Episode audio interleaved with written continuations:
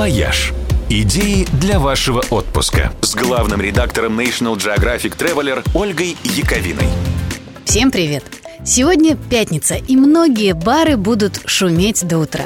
Но представьте себе, иногда в бары ходят с ровно противоположными целями – выспаться.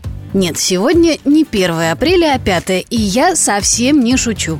Новое мировое явление называется неббар, буквально дрем-бар, куда можно зайти для того, чтобы немножко поспать.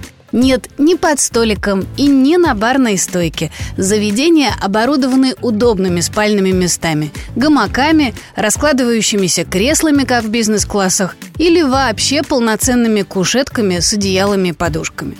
В таких заведениях не особо кормят и большой коктейльной карты в таком баре не предложат. Зато в меню, как правило, есть расслабляющие массажи, плееры с записями успокаивающих и усыпляющих звуков, маски для глаз с ароматерапией и прочие вещи, которые отлично помогают, если не уснуть, то, по крайней мере, отдохнуть и успокоиться.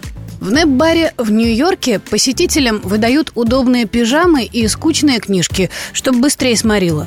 В Брюсселе включают светотерапевтическое усыпляющее освещение. В Дубае запускают колыбельные, а в Париже, пока вы дремлете в кресле, вам могут сделать маникюр, педикюр и массаж головы с последующей укладкой. Такие заведения особенно любят офисные сотрудники, которые приходят сюда в обеденный перерыв, и уставшие от беготни по городу туристы. Работают снотворные бары, как правило, только в будние дни и в рабочее время, а пребывание в них, как в антикафе, имеет поминутную тарификацию. Но цены довольно гуманные и сна точно не лишат. Впрочем, за возможность на час снять туфли на каблуках, распустить галстук, вытянуть ножки и передохнуть посреди рабочего дня многие были бы готовы отдать куда больше, чем эти 5-15 евро. Кстати, ученые необходимость такого тихого часа для более продуктивной работы только подтверждают. Научные исследования показывают, что даже 15-минутный сон повышает бдительность на 40% и концентрацию на 60%.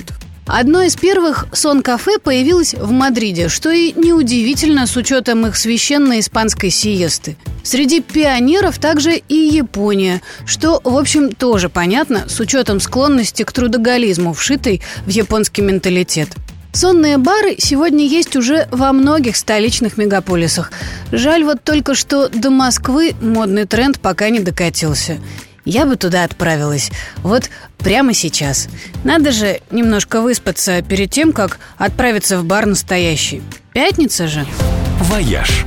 Радио 7 на семи холмах.